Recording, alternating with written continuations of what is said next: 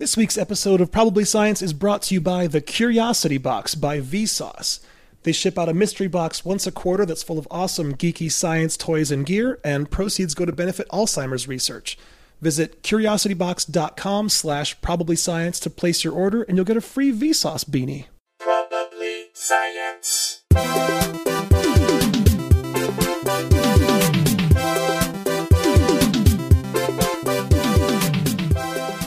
Hello and welcome to Probably Science. My name's Andy Wood, and right right over there to my left, that's that's Matt Kirshen. Hey, what are the chances? What are you doing? gotta be gotta be millions to one. Who let you in?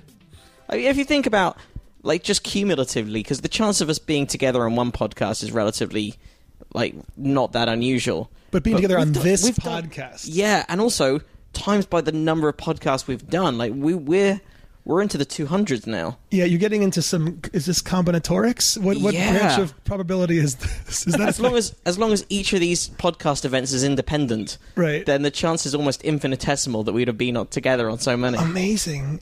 Uh, God, our listeners are so lucky. Yeah. They get to be a witness to this prob- probabilistic marvel. it's the most unlikely thing. And the chances that I was going to be on this Oh my God. podcast were 100% because you asked me specifically for this date.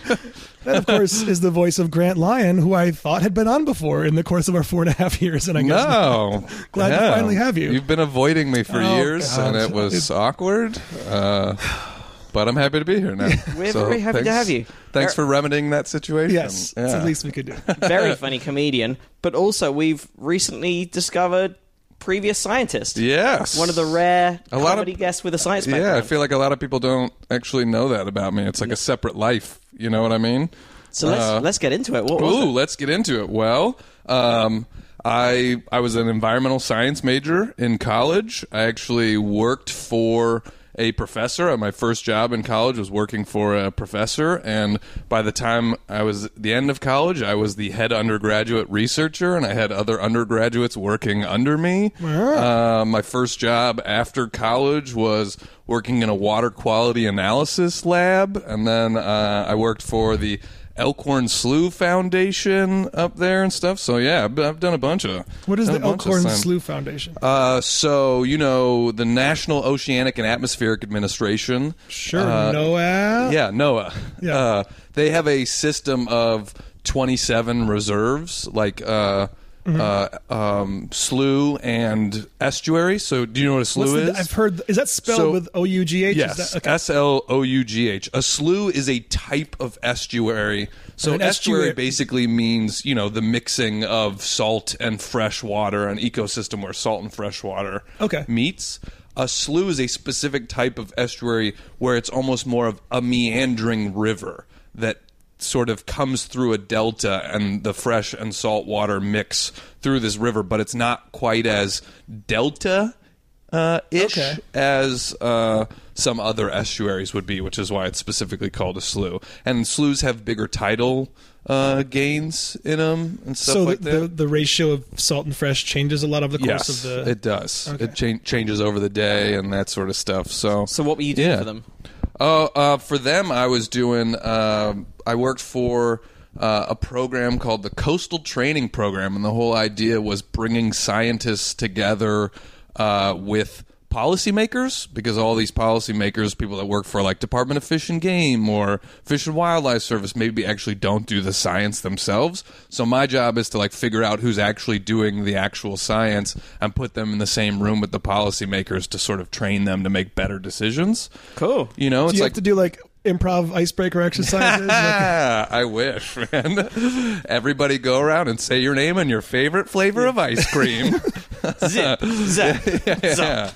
Uh, no, so yeah, so we like basically I didn't know about the actual science. I just had to know enough to bullshit a conversation with these like leading scientists in their field, which is pretty intimidating. Yeah. I'm like, hey, um, I've read a few articles on uh, wildlife corridors, and I know you've spent uh, 40 years uh, working on that, and now can I get you to talk about this, this, and that? And they're like, "Well, I'd like to talk about this." And I'm like, "Well, actually, I think in this region we're pretty mu- we're pretty interested in that. Actually, not this." Uh, you know, but you must so- know your shit if you were leading that whole team as an undergrad. Uh, yeah, so I mean, it was the best story I can tell you, man. Is so my whole as an undergraduate, um, the professor I worked for was doing most mostly restoration ecology, and a lot of her research focused on the effects of cattle grazing on native uh, perennial and annual grasses and flowers. So I was actually, you know, as with any of these, most of those uh, professors and lead scientists don't actually do the research themselves. They have, uh, Right, you know, a group of underlings and and that sort of stuff who is actually maybe out in the field doing the work, and then they're the ones analyzing the data and Right. finding trends and all that sort of stuff.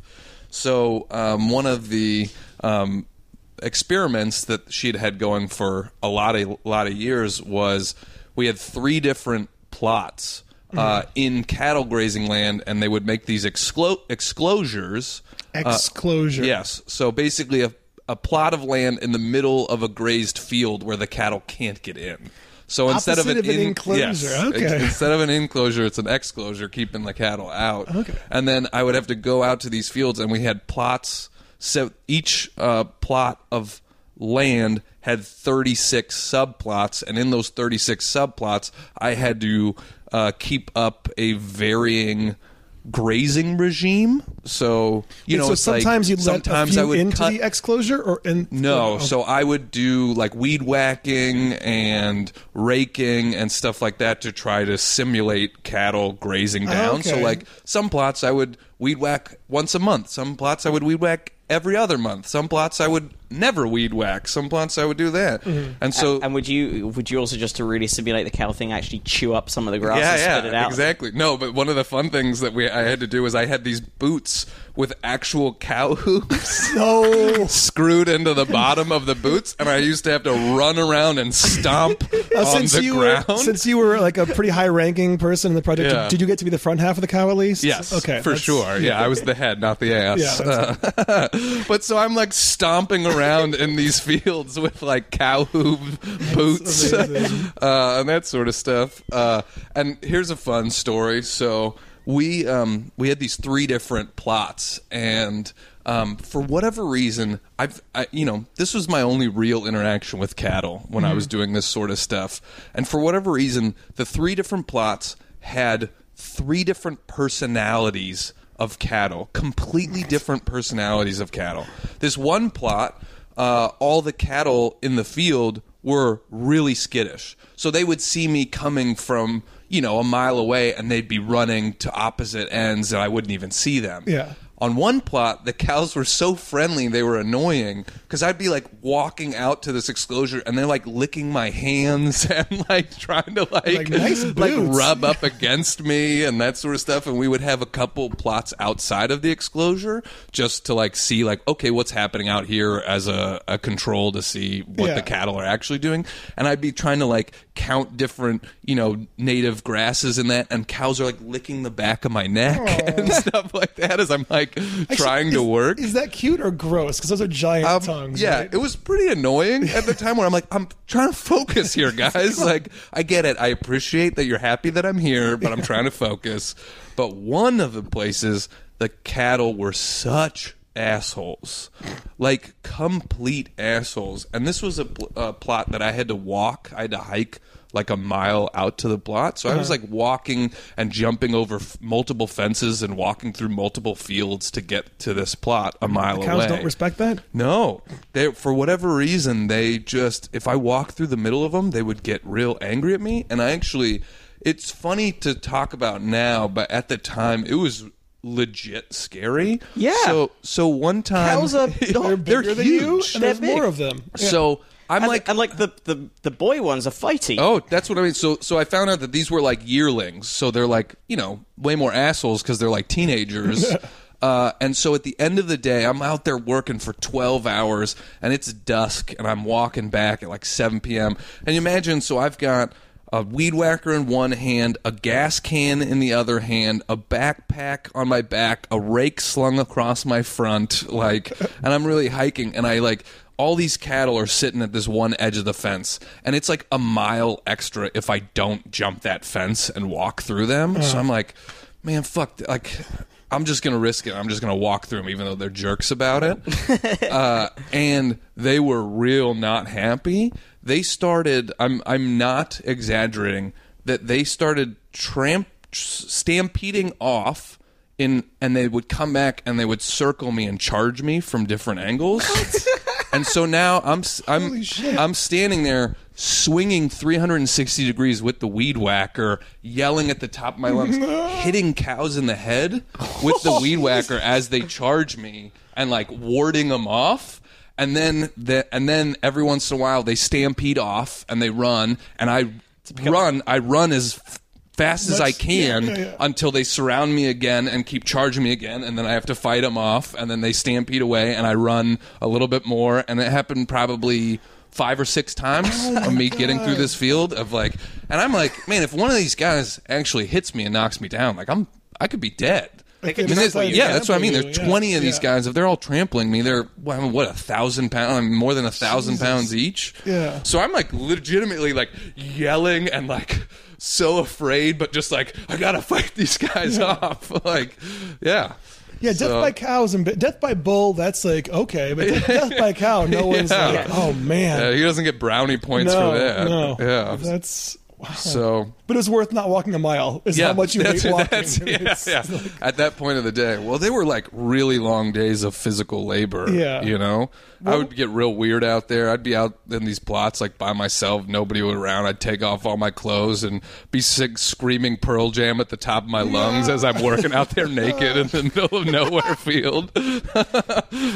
What were the findings? Did you guys find anything interesting? Yeah, actually, they did find uh, stuff interesting. So, actually found that because cattle were introduced into the California ecosystem so long ago, you know, basically as soon as Spanish settlers got here and stuff, uh, that now the grassland ecosystem depends on cattle grazing for diversity. Without diversity, uh, exotics and invasives basically just take over. So we need some level of cattle grazing to sort of give annual forbs and and other types of uh, native grasses a chance to exist. But you have to be very vigilant to not overgraze because Right. overgrazing is very bad. So actually, you know, sort of the recommendation for rangeland grazing is like yes, graze, but you have to have a rotation system in place to not overgraze certain fields and that sort of stuff. Okay. Which actually a lot of like ranchers were very happy about our findings because I think for so long environmentalists are like ranchers are bad sort of stuff, and it's like well no no no the actual science is they help on a certain level. We they just have to be managed Right, basically. right. Right, and that's just because the ecosystem has like a new equilibrium has formed over the last. Yes. I'll last over 300, 300 years. years. Yeah. So now, Yeah, now because- they are essential. Because if these invasives didn't were never introduced, then we wouldn't be having this problem. Is it But- because the cows prefer to eat the invasives over the natives? Yes. Oh, okay. Yeah. Uh, and the a lot of the invasives are a lot more aggressive growers, Yeah. especially because grasslands are, you know, somewhat drought um, ecosystems. I mean, they, Mm-hmm. they need some level of water, but They're they're, relatively not. arid. Yeah, they're relatively arid compared to a lot of other stuff. So I think these these uh, invasives are just really aggressive growers. When like when any amount of rain comes, they really shoot up and grow quickly and that sort of stuff. How did those get over here? Oh know? man, just an, anybody at the time that what I mean ships. You know, we have ships coming from Asia and Europe and stuff like that in the in the 1700s. As When of the no one had any missionaries. concept of- yeah. I mean, rats. You know, all these. That's how rats got here. Was all these ships and stuff like that. I mean, yeah. Oh, rats aren't native to this continent. peop- no. Oh, Uh, yeah, no, they, that. yeah. Dave Wade actually has a real funny bit uh, where he says uh, he was explaining that like why there's so many rats in New York City to a girl, Uh-huh. and she was like, "How'd they get here?" And he was like, "Oh, they came over on ships," and she was like, "Rats have their own ships." so Dave Wade, nice. awesome. Yeah, that Yeah. reminds me of like it's like the Salton Sea is drying up, and then people are like, well, fuck it, it was an accident, let it dry up. But like, well, no, it was an accident long enough ago that it's formed its own yeah, yeah, thing. Now you'll be killing all these species if you let it dry up. totally. Yeah. Uh, and that's, I mean, there's just any anything we brought over. I mean, there's not a lot. I mean, horses aren't native to here, cattle aren't native to here, Yeah. buffalo's native, and we we killed That's them. the only- yeah. yeah, you know that sort of stuff. Yeah. By the way, have you seen um, this Netflix documentary called Cowspiracy or heard about it? No, This will be at I've least the spent fourth too much time. No, no, I just think it's no. I, I was. I what's was give me a give me a, a small recap. It's just like saying that uh, cows are the real. It's like any Netflix documentary. Like, guess what? This is the actual cause of every problem in the Yeah, world. It's yeah. like specifically about like the greenhouse gas. Well, yeah, I mean, the, they they are, and the animal production industry as a whole is the number one emitter of greenhouse gases. So But like, it's like they, specific kinds of. I mean, it's not all greenhouse gases, right? It's like it's methane yeah, it's more Uh, methane than predominantly. yeah. Yeah.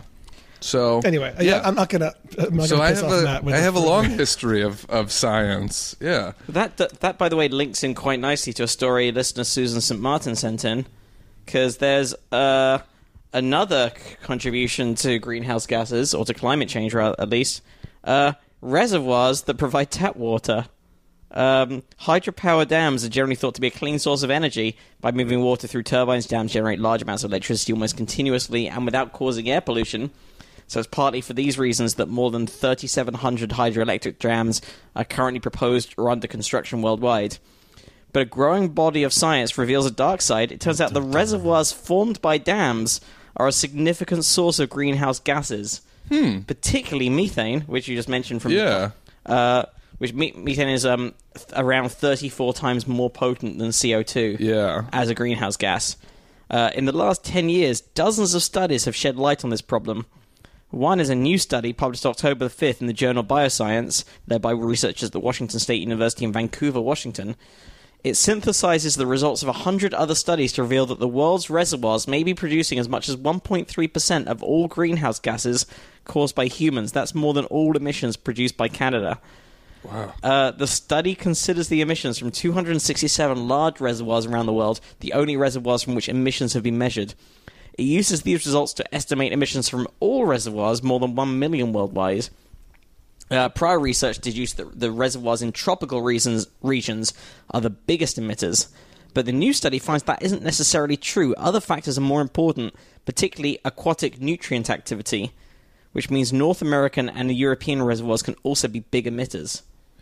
What's the science of them actually emitting? Yeah, I don't know why CO why they yeah. different from lakes. Like, is Yeah, it just fresh yeah. water, or is it the fact that they don't have the same ecosystem as a Well, lake? and I'm wondering, is it, is it are there algal blooms in these reservoirs? Like, does it say anything about the actual science of them emitting? yeah, what gets Greenhouse the last half of the article is an interview with um, one of the researchers. Yeah, two, a couple of the researchers, Bridget Deemer and uh, her co-author John Harrison. Um, so they compare in significance to biomass burning for energy production. The importance of that statement is that human sources of methane to the atmosphere, such as biomass burning to produce energy, are included in the UN process for accounting for greenhouse gas emissions by each country, but reservoir emissions are currently not included in that process. Oh. So it's substantial. Um, So it's everybody's comp- just like, hey man, dump your extra CO2 gas in this reservoir. Yeah. They It's don't a- monitor it. it's, It's not part of the numbers. we can bury it here. Yeah, and they said there's there's a link between how how biologically productive reservoirs are and how much methane they emit. Um, So there's have oh, go ahead. you know, there's, so there's a lot of organic matter that's being produced and decomposed in systems that are biologically productive. You have the organic matter from the vegetation that's decomposed once the reservoir is flooded, and these can provide nutrients to support algal growth. In addition, hmm. in low oxygen conditions, nutrients can get liberated from sediments, which can support further algal growth and decomposition, leading to greenhouse gas production. hey, that's what I just said. Algal blooms. Yeah. Yeah. There, feel good about that, guys. Globally, fertilizer inputs to watersheds are a major source of nutrients. So it's the fact that they're flooding things that already had vegetation is a big part of it. It sounds Yeah. like. Well, and, and uh, have you seen some of these? Like, have you seen pictures of algal blooms? It's pretty intense. They can just like take over. Yeah, are, are they Uh, always? uh, um, aren't some of them weird colors? Or are they always Yeah, green? they can be often very interesting colors. They're actually really pretty, but like really deadly because they just absorb all of the uh, nutrients from the makes, makes the water the water body. not yeah, I mean, hospitable to other yes, life, basically. big big time. So they also found chlorophyll A in a reservoir correlates with emissions. The concentration of chlorophyll A in a reservoir is an indicator of how green a body of water is and how much algal growth there is. So systems with higher chlorophyll have higher algal concentrations. Uh, apparently, the reservoir size or depth does not matter. Other studies have found depth to be an important predictor of methane emissions from lakes and reservoirs, but they didn't find that. Uh, but by water level might though by reducing the water level you reduce the pressure on sediments which keeps bubbles in those sediments and when you lower the water level bubbles can expand their buoyancy increases and they get released directly to the atmosphere uh, so so they asked uh, the, this is KQED science asked the researchers should we be concerned that there are 3700 new dams at some stage of development globally uh, so, and the, one of the researchers said another insight from this study is that the per area emission of methane at reservoirs is actually about 25% higher than other studies have suggested. That suggests the impact of every additional reservoir is likely to be greater than people had previously thought. Uh, we're suggesting with these future dams is that this is a piece of the puzzle that needs to be considered when people are thinking about whether and where to conduct, construct additional reservoirs. Um, and and then as to whether it's still considered uh, still considering hydropower to be a clean and green source of energy, uh, Deemer says, I think this study shows that dams as a source of energy aren't without their greenhouse costs. Even though it's a renewable source of energy, people should keep the greenhouse gas side of the picture in mind when making planning and policy decisions. I mean, I agree with that big time. And I think a lot of people, you know, have this attitude that like, well, if it's not, if it's not, it's not burning something where I fossil can fuel, then into the it's air, it's must- good. It's yeah. like, well, it's better, but we also need to be conscious of the Yeah, adverse trade-offs for effect. everything. Yeah. yeah, yeah. Yeah, Huh. so now this, this new study's come out, they can take things into account, like water level or reducing organic matter inputs by managing nutrients better on the landscape so they don't get into the reservoir, or sitting reservoirs upstream of potential sources of the nutrients and organic matter that lead to the greenhouse gas production. Um, and uh, Is there a push to get um, reservoirs? You you said they're not um, currently listed. They're not as part of um, the numbers that each state takes into account for their greenhouse gas emissions. Is there a push to get them? I do not know. It doesn't say so in this article, but that would make sense. Yeah. And even though they're high as far as like the per area emissions, it's still just one percent of overall emissions. It's not like it's. I don't know. I'm not trying to say it's not a problem. Yeah, yeah. It's just not a Yeah, it's the just biggest problem. Well, I guess it's now something to be aware of as like a cost benefit analysis. Yeah, yeah. So you're like, rather than just going, this is a zero pollution and all good, you go, no, this this will produce this much of a greenhouse Yeah, effect. yeah. And, Is and that mitigating? Is that compensated by the amount that you're taking out from coal burning? in the end, I, somet- science can sometimes be frustrating because it's just sort of like, here's a problem. Like we don't have a solution at all, but like be, be aware, aware of of the problem. problem, And yeah. now it's like up to other people to be like, well, how could we make these less impactful? You know? You know, yeah, and it's it's undeniable there are dangers to gases, as we've learned from multiple stories this week, including one sent in by many listeners uh, that involves a fart that was blamed for causing a fire during surgery at a Tokyo hospital. I don't know who you think we are as a show, but Why would you think this is something we would want to talk Why about? would you think, in all the years we've been doing this show, all the episodes we put out, our loyal listeners have assumed that a story of a something fart in an operation We are a up an operating serious we are a serious science podcast. Yeah. Probably. But we will. We will deign- cover this story We will begrudgingly. We will cover it. Yes, However, if this cost us the Peabody, then it's on it's you. on you. Yeah, just know that you brought this on yourselves. So yeah, the fart fire incident originally occurred back in April, but a report was just released on October 28th by a committee of outside experts who looked at the case and determined there were no flammable materials in the operation room during the surgery. So, according they, to so you're telling me that someone was really trying to keep this story under wraps? I guess. It happened in April, and they were like, "Do not let this leak. do, do not let this out there. Do you know how bad this makes us look?" We need to contain this fart. yes. So the patient, who was in her 30s, was receiving an operation at the Tokyo Medical University Hospital in Shinjuku ward that involved using a laser to perform surgery. According to a report from the hospital, When the patient's intestinal gas leaked into the space of the operation room, it ignited with the irradiation of the laser, and the burning spread, eventually reaching the surgical drape and causing the fire. I, I love this story because it's so highbrow and lowbrow at the same Yeah. time. It's like future lasers and farts. and like investigations and subcommittees, and like, yeah. Uh, It sounds like some kid's high school science project. yeah, Uh, we shot a fart with a laser, and uh, totally. Yeah, yeah. It's like a campfire. Like, hey, shoot that laser over there. I'm gonna fart on it. and then you got to make like a triptych out of uh, Yeah. cardboard, uh, what is foam core.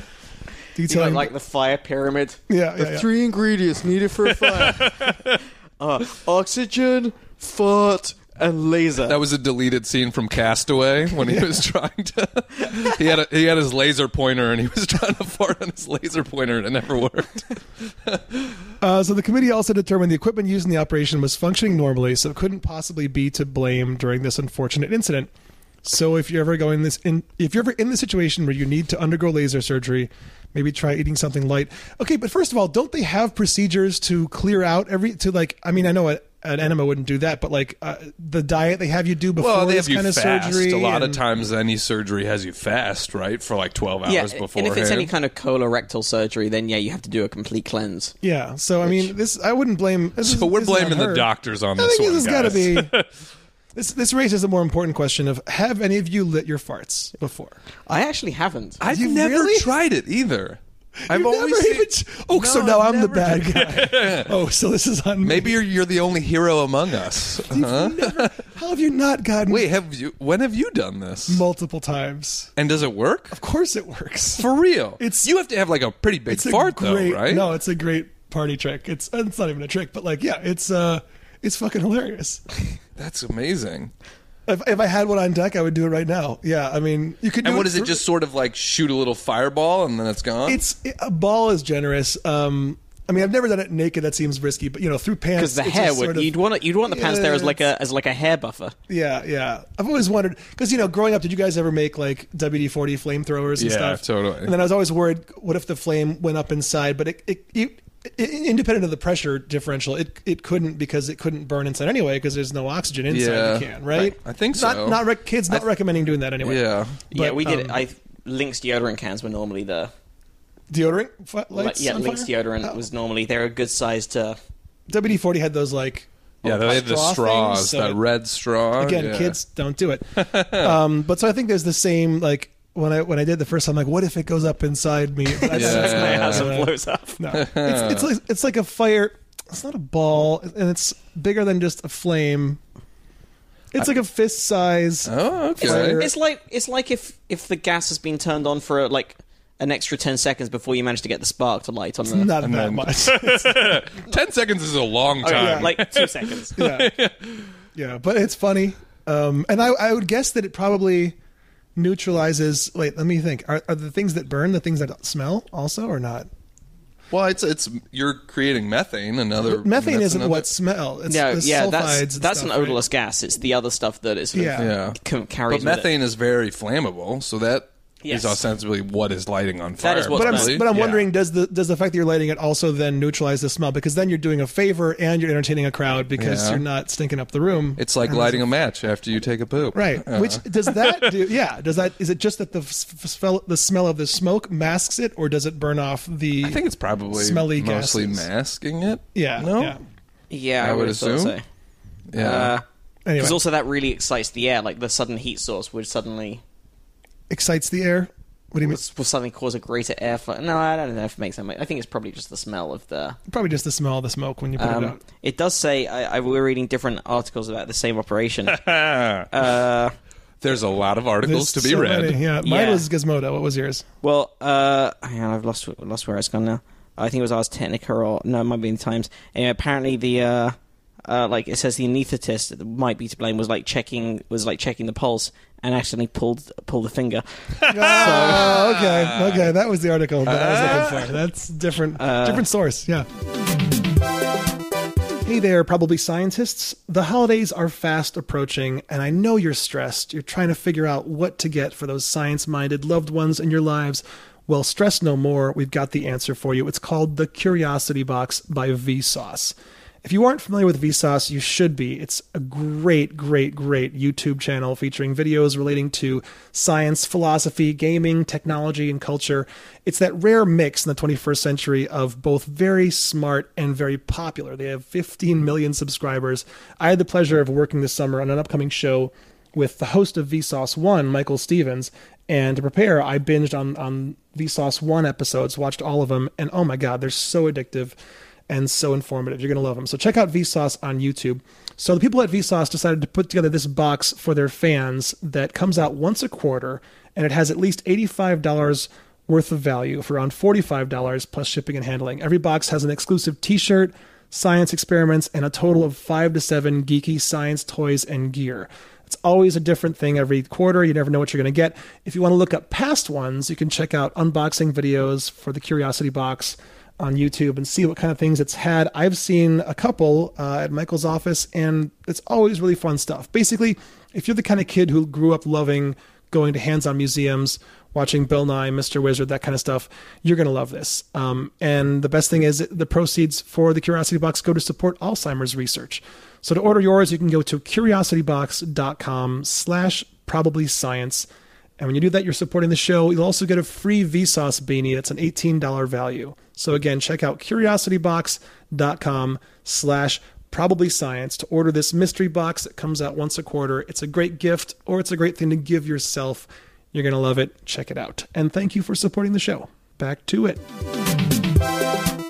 Yeah, so apparently just avoiding You got avoiding. me. I was like, le- I was like on the edge of my seat, being like, "What did the? What did they do? Did they mess up somewhere?" yeah, no, it was it was a Really sucked me into It was that one. tension, uh, like additional tension applied to uh, the index uh, left digit of the patient. This is here. Oh, I just found I found a third article about it that talks about the reason it took this long to get to the bottom of the investigation is because the uh, the lead surgeon uh, was the first to detect it, so they just went with the uh, Oh yeah, yeah, yeah yeah. Thou, He thou- was originally given the blame, smel- thou who smelt it must Yeah. have dealt it. Right.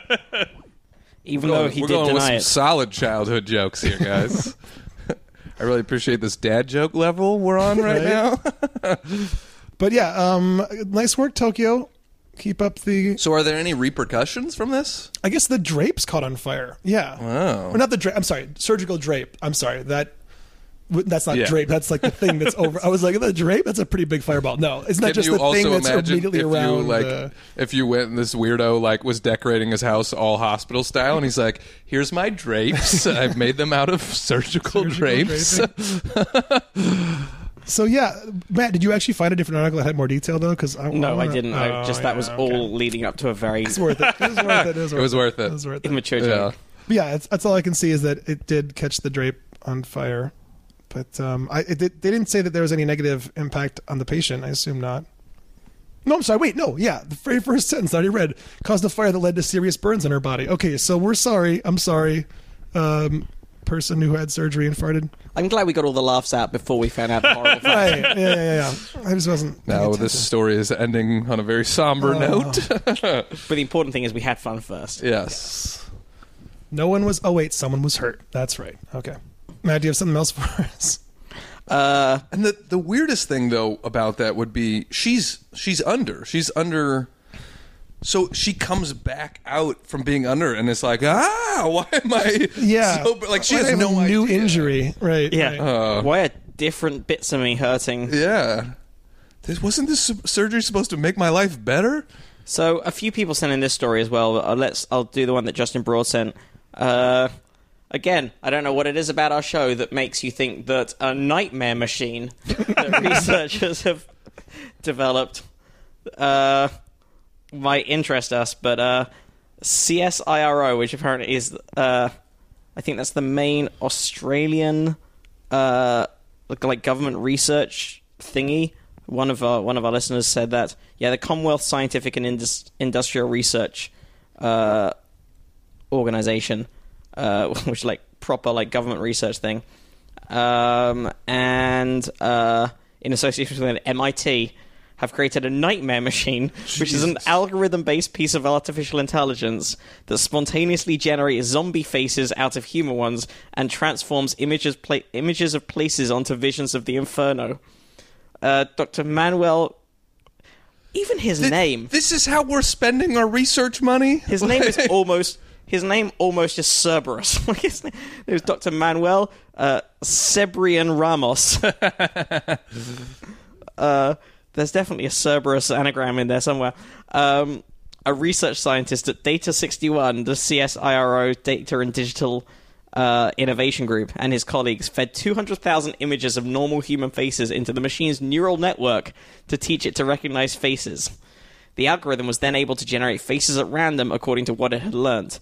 Then it added a single zombie face, giving it slightly more weight in the neural network than the others to turn human faces into zombies. Jesus Christ.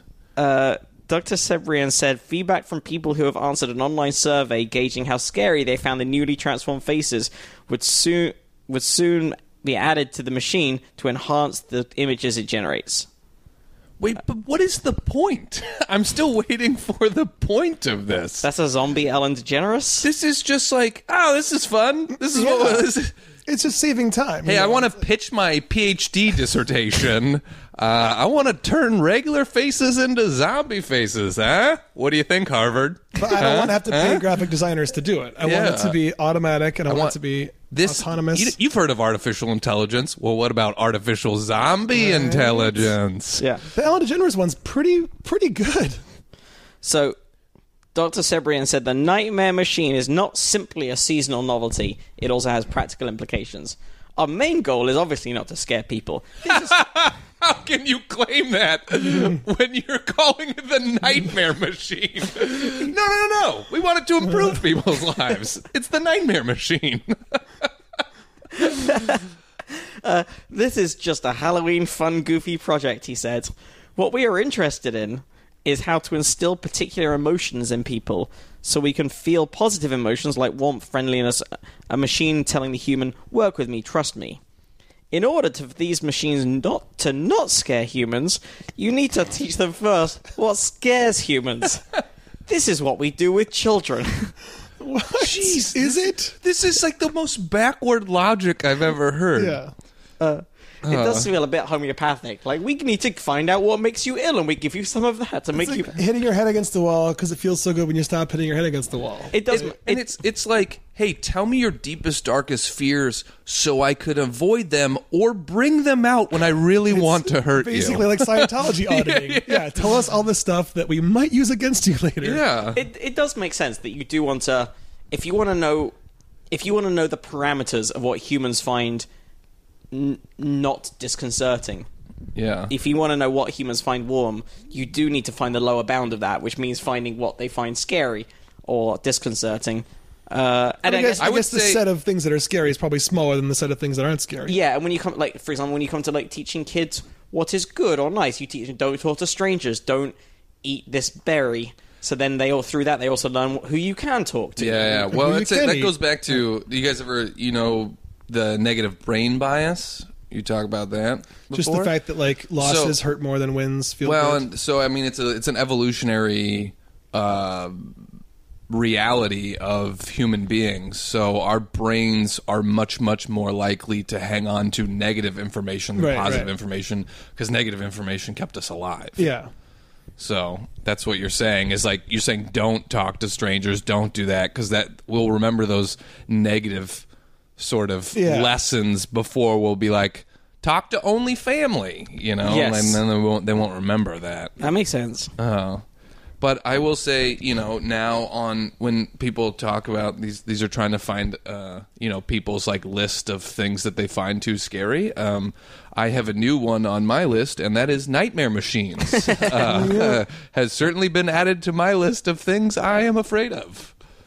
Uh, so it says, um, it says for some people, it is not just the images produced by the machine they find terrifying. The fact that the machine is capable of learning and thinking creatively is equally off-putting. Yes. Now, as we know the machines are getting closer and closer to being like us, that is really scary for humans. We've known this for a while. While it may be a while for before the machines rise up to annihilate us, there are more mundane concerns that to be had as well. Toby Walsh, professor of AI at the University of New South Wales and group leader at Data 61, says the things people should actually be worried about are not really things like Terminator.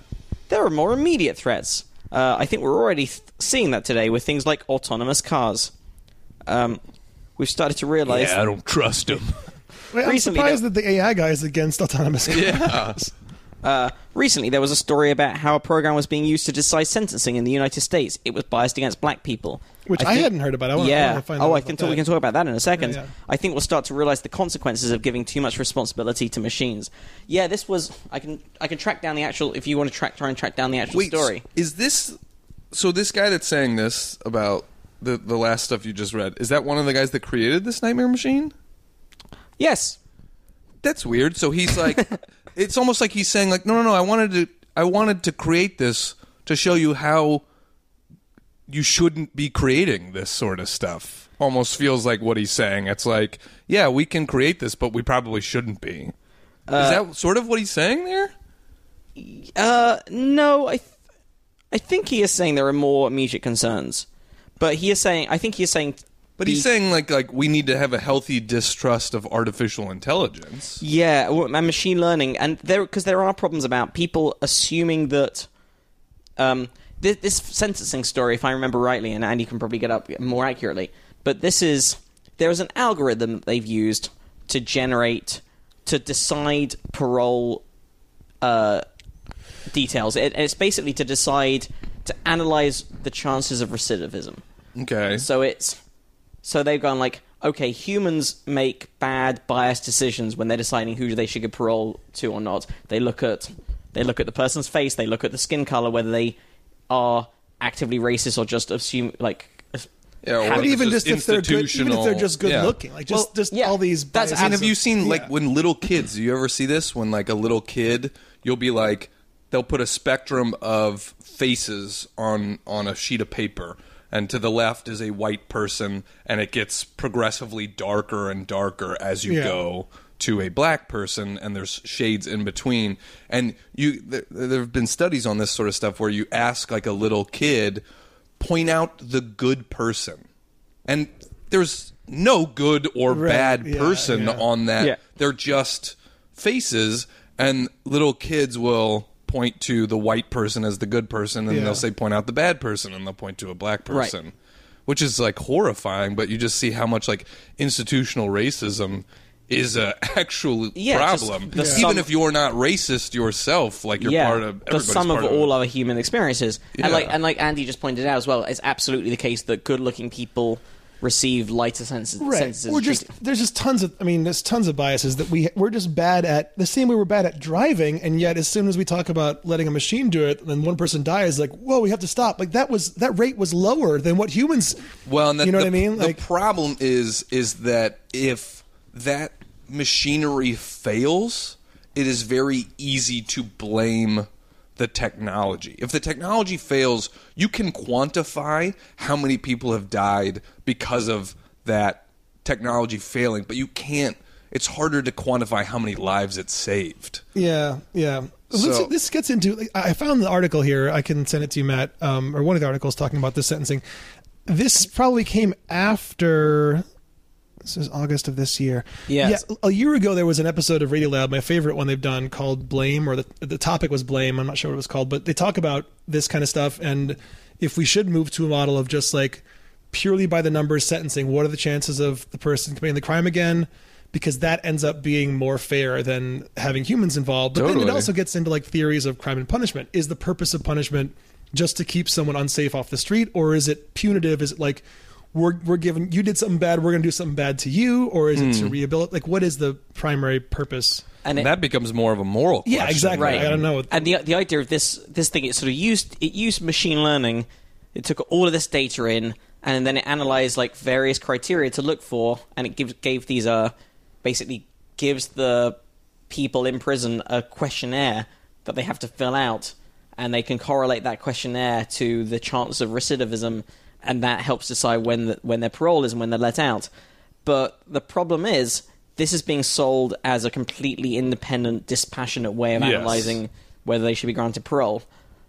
But all of the problems of society and institutionalized ingrained bias are built into the process. Mm. because So- people because people created this process yeah. basically. Well, not just because people created this process, just the things that you ask the things that they that the machine has decided correlate on a point system to the chance of recidivism are also things that are highly correlated with their situation, their upbringing, their Yeah. race, their uh, their uh, town that they live in, their their wealth level. Yeah, And so all of these things, all these biases are still coming through in the system. Interesting. But now it's being seen as like a as a judgment-free system. No no human can step in and actually use their judgment to decide. So the you've ended up with situations where someone who's been as like completely well behaved and wouldn't re-commit a crime being judged because they fall into these seven categories Yeah. because Yeah, they score highly on certain criteria. Because criteria. they grew up As- poor and they yeah and Yeah. sort of it's stuff. it's an algorithm or it's a system called COMPAS, C O M P A S. I don't see what that stands for, but um, it uses a proprietary algorithm, so we don't know the exact method. Oh, that's the other thing. It's completely uh, it's not open source in any way. It's a proprietary algorithm. Yeah, they and- won't. and I- is- I'll- I'll read you what the actual- in fact used all the time now. Uh, yeah, Well, in Lancaster, Pennsylvania, um, yeah, judges are asked to look at each defendant individually to determine his or her rehabilitation needs during sentencing. COMPAS's algorithm, when used, takes out that human assessment, puts in place the algorithm. And uh, ProPublica found that COMPAS's scores were unreliable in predicting a defendant's likelihood of committing future crimes. In fact, black defendants were twice as likely to be flagged as possible future criminals over whites. Some of the criteria the company uses to determine future crime rates include education level and whether the person holds a job. The reality is, if you're facing sentencing in Lancaster, Pennsylvania, judges may have some discretion in how long you go to jail or whether you are given probation or other rehabilitation options instead of jail. See. Well, while, algorith- while algorithms for sentencing claim to put an unbiased eye on the sentencing process, the reality is sentencing can be complex. Many factors should be considered. Yeah, I wish there were more hard numbers on how this how this got how this was wrong. Or, I mean, if yeah, I get that it was biased, it but was may- it also wrong about? It basically rates. just uh, keeps propagating all the problems with the prison system. Right? I mean, right now it's like if you are black in America, you have a much higher probability of going to prison. Yeah. Partly because of the system that's you know been set up in place to uh, punish black people more and to to seek out that sort of stuff, and then this basically just continues that trend instead of rising above it. Yeah. is sort of what it seems like. It's just And I found a much better and more comprehensive article, but I I can't I can't even start to get through it right now because what I just landed on first I realized was a site that's like about uh, attorneys and was saying like you should get a good criminal defense attorney such as so they were citing this ProPublica article which we'll link to and you guys can check out. But yeah, I'm curious about how these numbers worked out. I didn't realize this was happening. I just knew this was something people had talked about as being a possible solution to human error. But um yeah, it's uh it's some sticky it's a sticky wicket. yeah, and and the problem is is like I, it's such a complex problem Yeah. that I don't know what the solution is. And I don't even know if um like I said, I- I, I don't know what even what theory I hold for what the purpose of punishment is. you Yeah. know? Is it just hurting someone because they hurt society I or don't- is it trying to that fix them? seems- Yeah, I mean Or is rehabilitation it trying to keep society me- safe from them? Is it saying like if they're if they're possibly going to commit this again, we want to keep society safe, It's- therefore they should be out of society? Yeah, I mean, to me, like the sort of goody two shoes in me or whatever wants to think that oh, it's about rehabilitation because you know everybody deserves to be a productive member of society. But the problem is with that, if that, that's your main goal, well, we also have a system set up that like it's so hard for those people to get jobs after Yeah. they get out of prison, and it's hard for them uh, to reintegrate into society because we don't have a lot of programs Yeah. for reintegration once you're out of prison and stuff like and, that. and so there are lots of horrible crimes that are committed by somebody where you can pretty safely say that was a one-off. You know, does that mean Yeah, they should just go back on the streets? Like, yeah, He's not going to get another wife. But there are things like that. Yeah. You know, like are they're going to keep him pretty far away from any other presidents. um, uh, this is pretty cool. Um, Aboriginal Australians and Pacific Islanders carry DNA of an unknown human species. Well, Research analysts suggest. Uh, people from Papua New Guinea and Northeast Australia uh, carry small amounts of DNA of an unidentified extinct human species. uh, according to a new research analyst analysis rather. Um, the analysis suggests that the DNA is unlikely to come from Neanderthals or uh, Denisovans, but from a third extinct hominid previously unknown to archaeologists. Statistical geneticist Ryan Bohlender and his team investigated percentages of extinct hominid DNA in modern humans. They found discrepancies in previous analyses and found that interbreeding between Neanderthals and Denisovans was not the whole story to our ancestors' genetic makeup. Uh, he presented his analysis to the American Society of Human Genetics in Canada, saying the scientists were either missing a population or misunderstanding something about the relationships. Uh, so him and his colleagues used a computer model to figure out the amount of Neanderthal and Denisovan DNAs carried by more hum- carried by modern humans. They found that European and Chinese people carry around 2.8% of Neanderthal DNA, but Europeans have no Denisovan ancestry, and Chinese people only have 0.1%. Modern populations from South Pacific regions, including Vanuatu, the Solomon Islands, Fiji, Papua New Guinea, New Caledonia, West Papua, and the Maluku Islands, have 2.74% of the DNA as coming from Neanderthals. Uh, Mr. Bohlender estimates the amount of Denisovan DNA in these people is about as low as 1.11%, not the 3 to 6% estimated by other researchers. So, him and his colleagues have come to the conclusion that a third group of hominids may have bred with the ancestors of Melanesians. Uh, the sequencing of complete Neanderthal and Denisovan genomes have provided several insights into human history. One important insight stems from the observation that modern non Africans and archaic populations shared more derivative alleles that they should have if there was no admixture between them. We now know that the ancestors of modern non Africans met and introgressed with um, Neanderthals and Denisovans. I haven't heard that word before, and I'm gonna use don't- that from now on. Yeah. Milady. Yeah. Did you in, did you introgress tonight, man? yeah, I did. the the like maybe it's just because we're just coming from this prison story but the first thing that pops in my head is like oh dear god i hope this story doesn't fall into like racist white people hands and being like Yeah. see i told you they weren't humans Ha!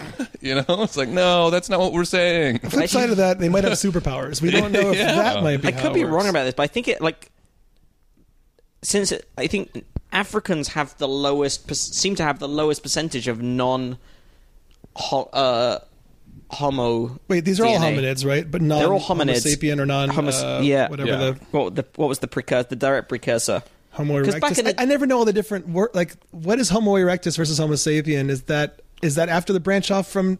I don't know. yes homo erectus is after the branch off from Neander- from neanderthal And is it Neanderthal or Thal? Because I've also heard it tall a bunch of yeah i've heard it both Yeah. ways too I don't That know might be a shit. UK US one thing, but they uh.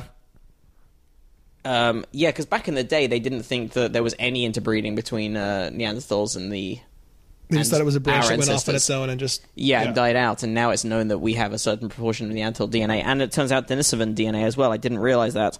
There are two hominid species that migrated out of Africa. yeah i don't two. know i don't know denisovans So, according to theory, Neanderthals left Africa about 300,000 years ago, settling in Europe and parts of Western Asia. The Denisovan species was only discovered in 2008. yeah When- that's okay that's why i don't know it Right, when paleoanthropologists discovered a 400, sorry, 40. There is a oh, there's an extra zero after the comma. That's Yeah. Okay. So this this um this article on ABC has put the confusion here is that they've put the they've either put the comma in the wrong place Or there's an an extra extra zero Right. because there's four and then a zero and then a comma and then four zeros. So it's either forty thousand.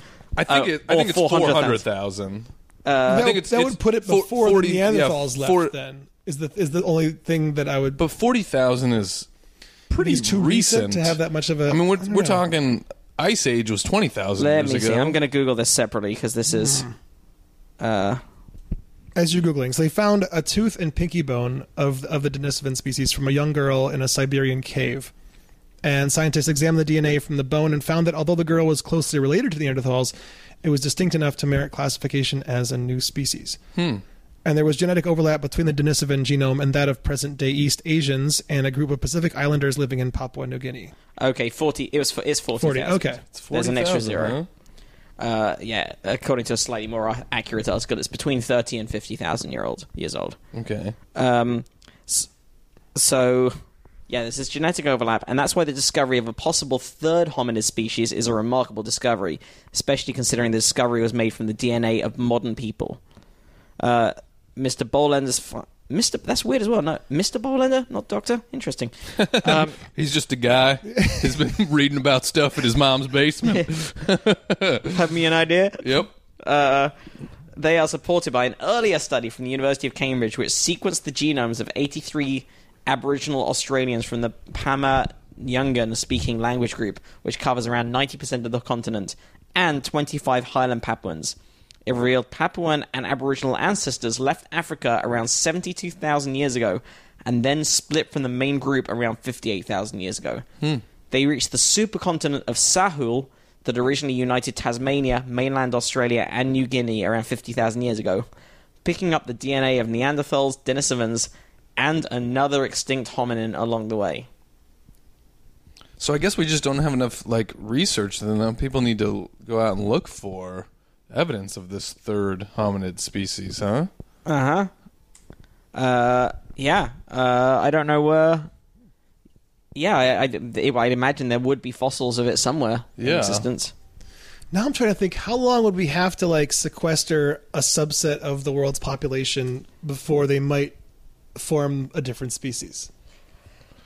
You know what I mean? Like, mean, could you even do it? Could you? Yeah. Oh, yeah. Totally. I mean, of ten thousand years, If we probably. just had, if we just cut off, if Australia was just like left to its own yes, and devices didn't, and for you ten didn't have thousand years, any. You didn't have any sort of Yeah. exchange of DNA between Australia and anywhere Yeah. else. We've already established, because it's come up a few times on the show, how the concept of species right? It's an arbitrary is- or not arbitrary. But, yeah, uh, is is murky. nothing like as clear cut as it was taught in school or, or believed to be 20 years ago. It's now taxonomy is far more grey area and murky than it used to be. fluid. Right, because Yeah. like, You- it used to you- be like, can you interbreed? And if you, if by that definition, then Neanderthals wouldn't be a different species because Yeah. you can produce fertile offspring. That was one de- early definition. Yeah, right? that was, that was what I remember being taught in biology at school. Like a Yeah, species their- is two. their offspring isn't. well, Yeah, You know, uh, I mean, it's what we've been saying for years, guys. Sexuality is fluid. You know. Right?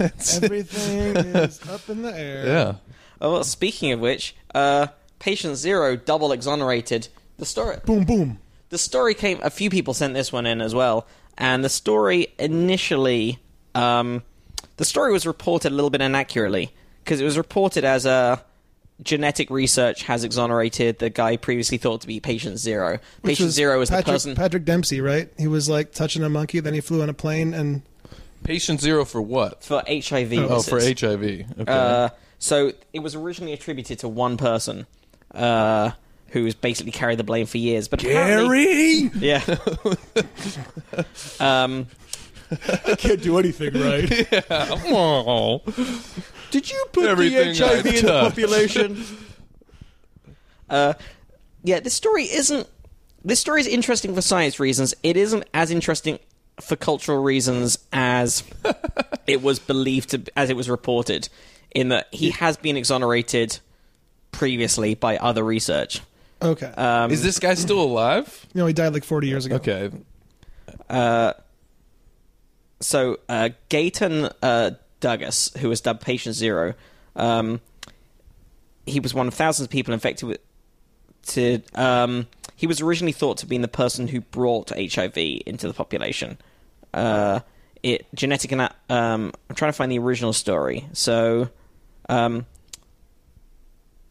uh, Not the LA Times one. well, I'm trying to I'm trying to find what the initial thing that he was blamed for was specifically. Oh, okay. Right, so we can talk about the debunking. Um, but So, it was I mean- originally traced back just to him in the late 70s, and one of the things that is now known is that actually um, HIV circulated in New York from the early 70s. From um, he was and Douglas was one of thousands of people who were infected with the virus by the late 70s. Well, and years so- before it was officially recognized by the medical community in 1981. Obviously, the like urban legend is sex with a monkey. That's what people. You've heard that. Like when you were a kid, you heard that, yeah right? It came from monkeys. but yeah, Yeah, but isn't th- the plot of that of has Out- no basis in reality, correct? I don't think so. That's just the plot of Outbreak, though, right? Isn't that what happens with Patrick Dempsey? Uh, he, he doesn't fuck a monkey, but I think he's like doing monkey research and then So it looks like it came from came from the uh, Caribbean, from Haiti as well. Hmm. Uh, oh yeah, it went. Um, the new evidence comes from two caches of serum samples taken from gay men in New York City in 78 and 79, and in San Francisco in 78. Uh, serum is blood with the red and white cells removed. Um, the men were participating in a study of hepatitis B, which was prevalent in the gay community at the time. They weren't tested for HIV because it wasn't known to exist back then. However, if any of them had it, there should be evidence in their blood in the form of antibodies, the proteins that our immune system make to fight an infection. Which I think for a long time was still how they went, how they detected HIV. Now there are slightly more sophisticated tests. Um, to see if any of the men in the hepatitis B study had contracted HIV, a different group of researchers analyzed the New York City samples and found that indeed 6.6% of them contained HIV antibodies. Inspired by this work, uh, they did a sim- similar test for the West Coast samples and discovered HIV antibodies in 3.7% of them.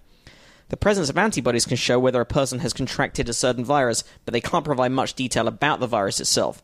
So his group's next step was to scour the serum samples for fragments of HIV RNA that may have been circulating in their bloodstream. It was a bit of a long shot. The samples were decades old, and RNA is generally too fragile to survive for long periods.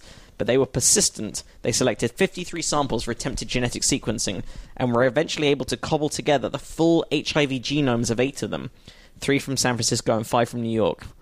Uh, were And this was before it was publicly recognized that HIV existed.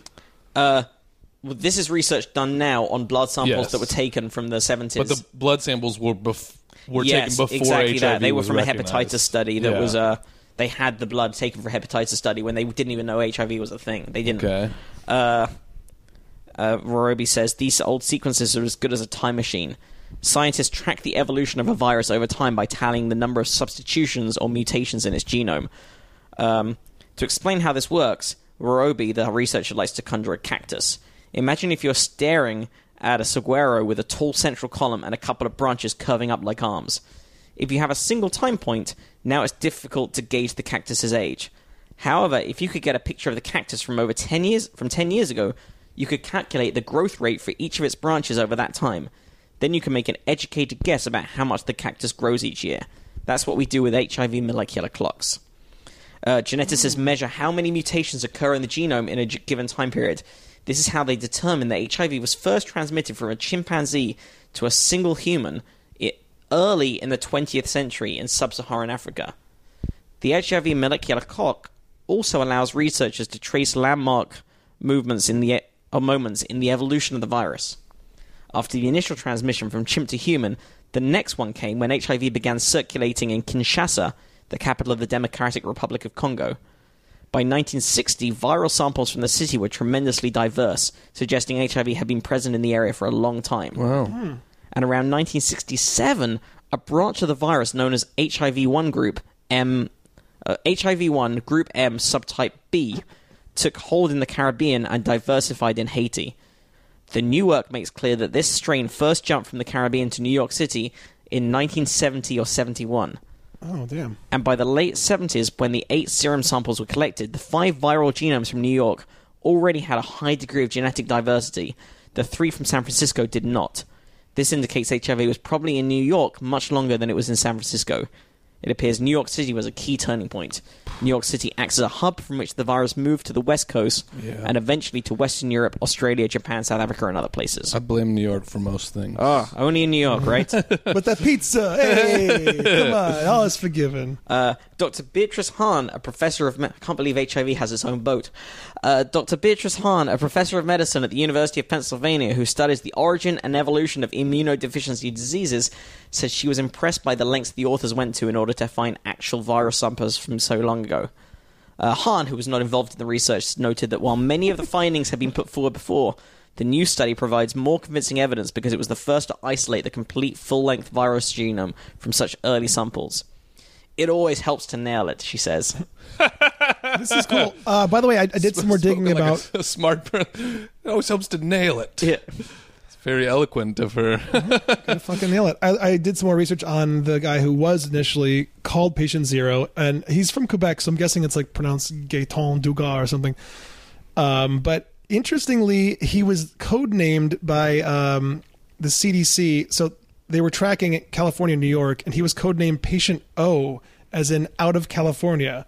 And they misconstrued the O as zero. That's right. That is the part of the story. Yeah. Um, And that was the f- that was the first time that like patient zero became a thing to well, say. I'm not quite sure what the. So it looks like a study published in 84 traced many early HIV infections to an unnamed infected gay male flight attendant. However, the CDC researcher, again, referred to him as patient O. Uh, But I'm not sure who first misconstrued that or when they misconstrued it. He was featured prominently in, in The Band Played On, which was an 87 book about the AIDS epidemic. Um, well, also, he was initially identified by the CDC as case number 057, oh, which well, means he was already- likely the 57th patient they heard about who'd been sickened by the mysterious illness. A few years later, he participated in a study by the CDC that connected 40 men in 10 American cities who all had AIDS and were linked through co- sexual contact. And yeah, it does say here he was identified as patient O for outside of California. But when investigators numbered the cases according to the day when each patient's symptoms started to appear, the letter O was mistaken for the number zero, and the Canadian ah. flight attendant entered the literature with that dubious label. Huh. In actuality, his symptoms were not reported until 78, 79 and 80, considerably later than other cases in the cluster. Uh, the medical community never released his name to the public, but journalist Randy Schultz identified him in his 1987 book and the band played on about f- the five the first five years of the AIDS epidemic. So this guy got vilified just because someone was like "I O looks said it was a zero, zero. right. Yeah, It was a t- A common password error. yeah. Oh man, that sucks. And the whole time he's like, "No, it was an O. It was like he's like, you know Yeah. how frustrating it is when you're like saying something and nobody will believe you. I feel like that's what he was for years. Sure, like, I'm telling you, it was an O. Yeah. but he's like, yeah, okay, buddy. I didn't. Know, I had no idea that it was uh, so prevalent in the '70s, or not that prevalent, but that it was. Well, I think the thought it- researchers didn't necessarily is like this is that this is something that the researchers have discovered. So it was it was known for a long time that patient O was not patient zero, Yeah. but the fact that the strains were so diversified in New York by the late seventies implies the age. im- implies that thousands had it and it was really widespread. But also because of the diversification, they can now start to plot plot more accurate maps of how it spread around the world. Well, and they probably, I mean, they knew that it existed. They just thought it was something else. It sounds like they thought it was hepatitis or just like a different form of Yeah. Right. something else that already Well, it looks like this, this blood sample was just from a hepatitis study. It was completely unrelated, Hmm. but they just had it already in the blood. Um, so Schultz, who wrote this book the, and the band played on, himself died of AIDS in 94. oh, wow. Uh, but it says Dugas told researchers that he Dugas. or Dugas rather told uh, researchers that he averaged 250 sexual partners a year, and Schultz portrayed him as a vain and arrogant playboy who ignored doctors' orders to stop having sex to keep his infection from spreading. Media reviewers took the idea of a villainous patient zero and ran with it. Uh, despite attempts at clarification and protests then and since, many still believe the story today, the study authors wrote. While there are epidemiological benefits to knowing how an outbreak begins, the researchers doesn't say that doesn't mean anyone is at fault. No one should be blamed for the spread of a virus that nobody even knew about. I wonder if we've. uh, Are there like best practices? Like, if this happens again, will we catch it faster and therefore contain it, or are we powerless because the process of discovering it is always slower than? You know, like, have we actually learned anything? I don't know. why I'm asking you this. I'm asking the world this. So, listeners. Uh, yeah, I uh, don't know. I know we've got some any epidemiologists. I mean, I, yeah. I, th- I think that we have enough resources um, based on this stuff and, and, and people working on it that I think we probably would catch it faster Yeah. than this, but certainly we wouldn't catch it right away. Yeah, yeah, Like and there's would it be still too- a lag time because. Because- y- you know, it's like it's sort of like this idea of like, well, you can't even discover something until you start asking the right questions. Yeah. Yeah. Which is why, like, all the- the mm, 80, ver- uh, sort of 80s comic trope, I think even Bill Hicks had a routine about, like, when the day AIDS is cured, uh, What? Just they'll everyone's sort of be good. fucking in the streets. Oh, and, yeah, like, yeah, yeah. But, nah, it's still a bad idea. Still a, like even if even if you know you now have a hundred well you now know actually there is a pretty like Truvada preventive prep preventative Yeah. um, medicine is pretty good at. There have been there's been one transmission of someone on Truvada, but like the conditions had to be very distinct. But if someone if someone on Truvada has sex with someone who is HIV positive but has negligible traces because they're also on treatment, the odds of transmission are incredibly low. Wow. But that doesn't mean that it's a good idea still to just go bareback Yeah. fucking everyone because the next HIV is around the corner, It's- including possible antibiotic resistant gonorrhea. I gonorrhea. mean, unless you like to party. Oh, yeah. hey. Sorry if you're uptight, Matt, but uh, but yeah, I know we've got some epidemiologists who listen to this. If any of you want to write in with a like a scenario, if, if this happened now, how would it how would it go down as far as yeah, we, we love hearing Yeah. from our scientist listeners with their uh, with their facts, actual facts and information. Um, Also, 250. So, like, he's still below Wilt Chamberlain's rate. I feel like as far as partners per day. Yeah, what, I think so he what is averaged. I think Wilt said 15,000, and that was Oh, over he said like he said ten thousand. Ten thousand, I think is the Okay, number. but it was over like 15 years, so it still it was more than one a day. was Wilt Yeah. Chamberlain Was the average. basketball guy? Yeah, the super tall, yeah, yeah. yeah. And then he, I think it was just a memoir he put out like 20 years ago that had. if Wilt Chamberlain had sex with ten thousand people, I'm fairly sure it's okay to say Wilt Chamberlain was the fucking guy who also played basketball. like, that becomes his predominant moniker now. oh, the sex guy who dabbled in basketball. between between fuck sessions, he would sometimes throw a ball into a hoop. Yeah. Uh, actually, 20,000 according to Wikipedia. Jesus. 20,000. Over how many years? Um, I, I'm not sure. what- Let's see. When did the book come out? Uh, I'm not sure. I'm not sure. Either way, I mean, if that, if you live hundred years I mean, and you have 20 twenty thousand partners, that's still uh 200. A year. That's still one a day for hundred years gets you to just gets you. Let, let, Yeah. let, us say, let's say- let's, let's- say 50 years of sexual activity. Yeah, yeah. Uh, Which he died decently young, so it wouldn't even be 50 years. No way. oh shit! It's right. He died in the nineties. yeah. I mean, he wasn't. He was. He wasn't like wildly young, but he wasn't an old 63. man. Yeah, not that old. Yeah. Okay, so 63 years. So, um, so you say well, 63 years, but also he didn't start off when he was one. let's just say so- he did though. Uh, even if he so, did. So 60 let's let- 45 years. Let's, let's be 45 generous years and say is- he started at age 10. So, Damn. Okay, so 53 years puts us at um, 377 a year. So over one a day from age 10 on. My math was way off earlier. Sorry. So, As yeah. being and and that's assuming he's the most baller 11 year old ever. right. Where he's just assuming like, there's no fallow periods Hey, lady, like, like- from the get go every day, more than one a day. 377 Yeah. a year for 53 years. I uh, mean, did Will man. throw like crazy sex parties and he was like, I'm counting all of you? well, I, I would say, yeah, there's got to be there's got to be some orgies in there. Like, Yeah. there's got to be some group sessions. Well, yeah, that's what he talked about in interviews. Like, how- they're like, "How did you come up with that number?" Obviously, you weren't counting. He's like, "No, I just thought about the average night. It would be like three different women, and then that, but that wasn't every night, but that was most nights or something." So, Jeez. yeah, So yeah, if he always had like three or four women on the go together, that works. That makes sense. Yeah. Um, What's any, your uh, what's your workout regimen? Sex keeps me in shape. if any of our listeners can beat that rate, uh, email us in at probablyscience@gmail.com. Do that. And remember to mark your envelopes sex. Uh, uh, we'll, we'll post a link to Wilt's uh, story on our website on probablyscience.com where you can also find our donation button. oh yeah, which people have been very generous with. There's been some monthly donations. Um, thank you so much for the monthly donations from Peter Lipsy, uh, Leanne Mazier, Murphy Shane, uh, uh, Drew Chapman, Matthew Arnold, Pandora Young, uh, Ben Marriott, Brooks Gilmore, Stephen Edmonds, Keith Statenfield, uh, James Casson, Tony Johansson, Stuart Holding, and then thank you very much, Emma Wilton, and thank you very, very much, Rosalie Simonich, who also came to the show in San Francisco. Good to meet you, Rosalie. And thank you an extraordinary amount, uh, Linda Moulton. That is extremely generous of you. But thank you, everyone who's donated. You help us keep this thing going, and and we, it's really we cool also had a, a, a one-off donation from Sam Runyon, who said he loves the show and listens as often as he can at work. Thank you, Sam. Cool. So thank you very much, all of you.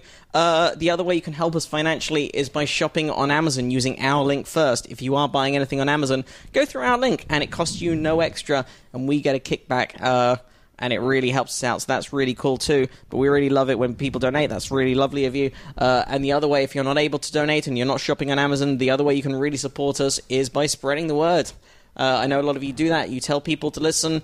Uh, tw- you tweet and Facebook and that kind of thing, and that's really cool. So thank you, everyone, and writing nice things about us on iTunes and reviewing us on iTunes and subscribing if you're not already a subscriber Yeah. helps boost our ratings. Um, we have time for one more story. Uh, it's up to it's up to Grant. Grant's got a uh, barbecue to get to. I to. do have a barbecue to get that to. he's That hosting. is actually at my happening right house now. So I do feel weird about showing up late to my own barbecue. It's not uh, specifically your birthday barbecue, but at the same time, we yes. we probably should round this up. Probably should. We probably should. we'll save a couple of the stories for next week. Yeah, we got through a good number. We got through some Yeah. farts. We got through some. We got through some great stories. We got through HIV. We got through third hominid DNA. That one's sentencing I'm- nice. I'm I algorithm. want to read more about it. I'm proud that of us. one. I don't know if you guys Yeah. are, but I'm Nightmare pretty, I'm real machines. proud. Yeah, It's not all farts on this show. Sometimes it's it's nightmare it's below twenty percent farts. Also, um, will they add surgery farts to the nightmare machine? Because Thank you. That's the question. This is another thing now, to be, an- now another nightmare of mine. just yet another thing to be scared about when you're going under. yeah. I just can't believe it didn't happen to an uncle. That's all I can't believe. Like, how was it not? Okay, well, uh, Grant, do uh, do you have any shows coming up? Anything you want to let the listeners know about? Yeah, where can our listeners find out more about you and your work? Uh, people can uh, find me at grantlyon.com, L Y O N, or on the social media. Um, I've got like different um, series. I sold a series to uh, Funny or Die, so if you type my name Sweet. into Funny or Die, you can find a thing that I wrote. And It's stuff already on out there? Yeah. What's it called? First episode, Action Outreach. Nice. I didn't know about that. I will. I will watch. it. Yeah, um, that's a fun thing. Very cool, Yeah, man. thanks, everybody. Congrats.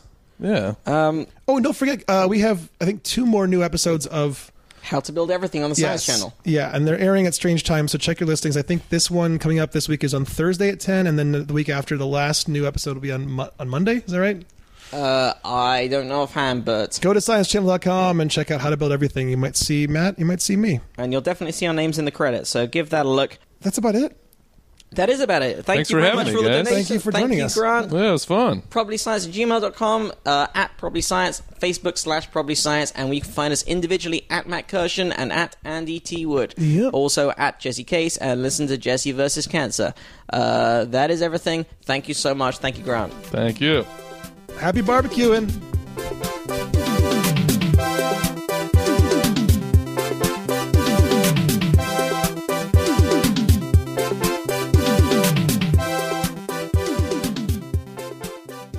Don't forget to order your Curiosity Box by Vsauce by visiting curiositybox.com slash probably science. It's full of awesome, geeky science, toys, and gear. Proceeds go to benefit Alzheimer's research. You get a free Vsauce beanie, and you help support the show. Check it out, curiositybox.com slash probably science. Thanks.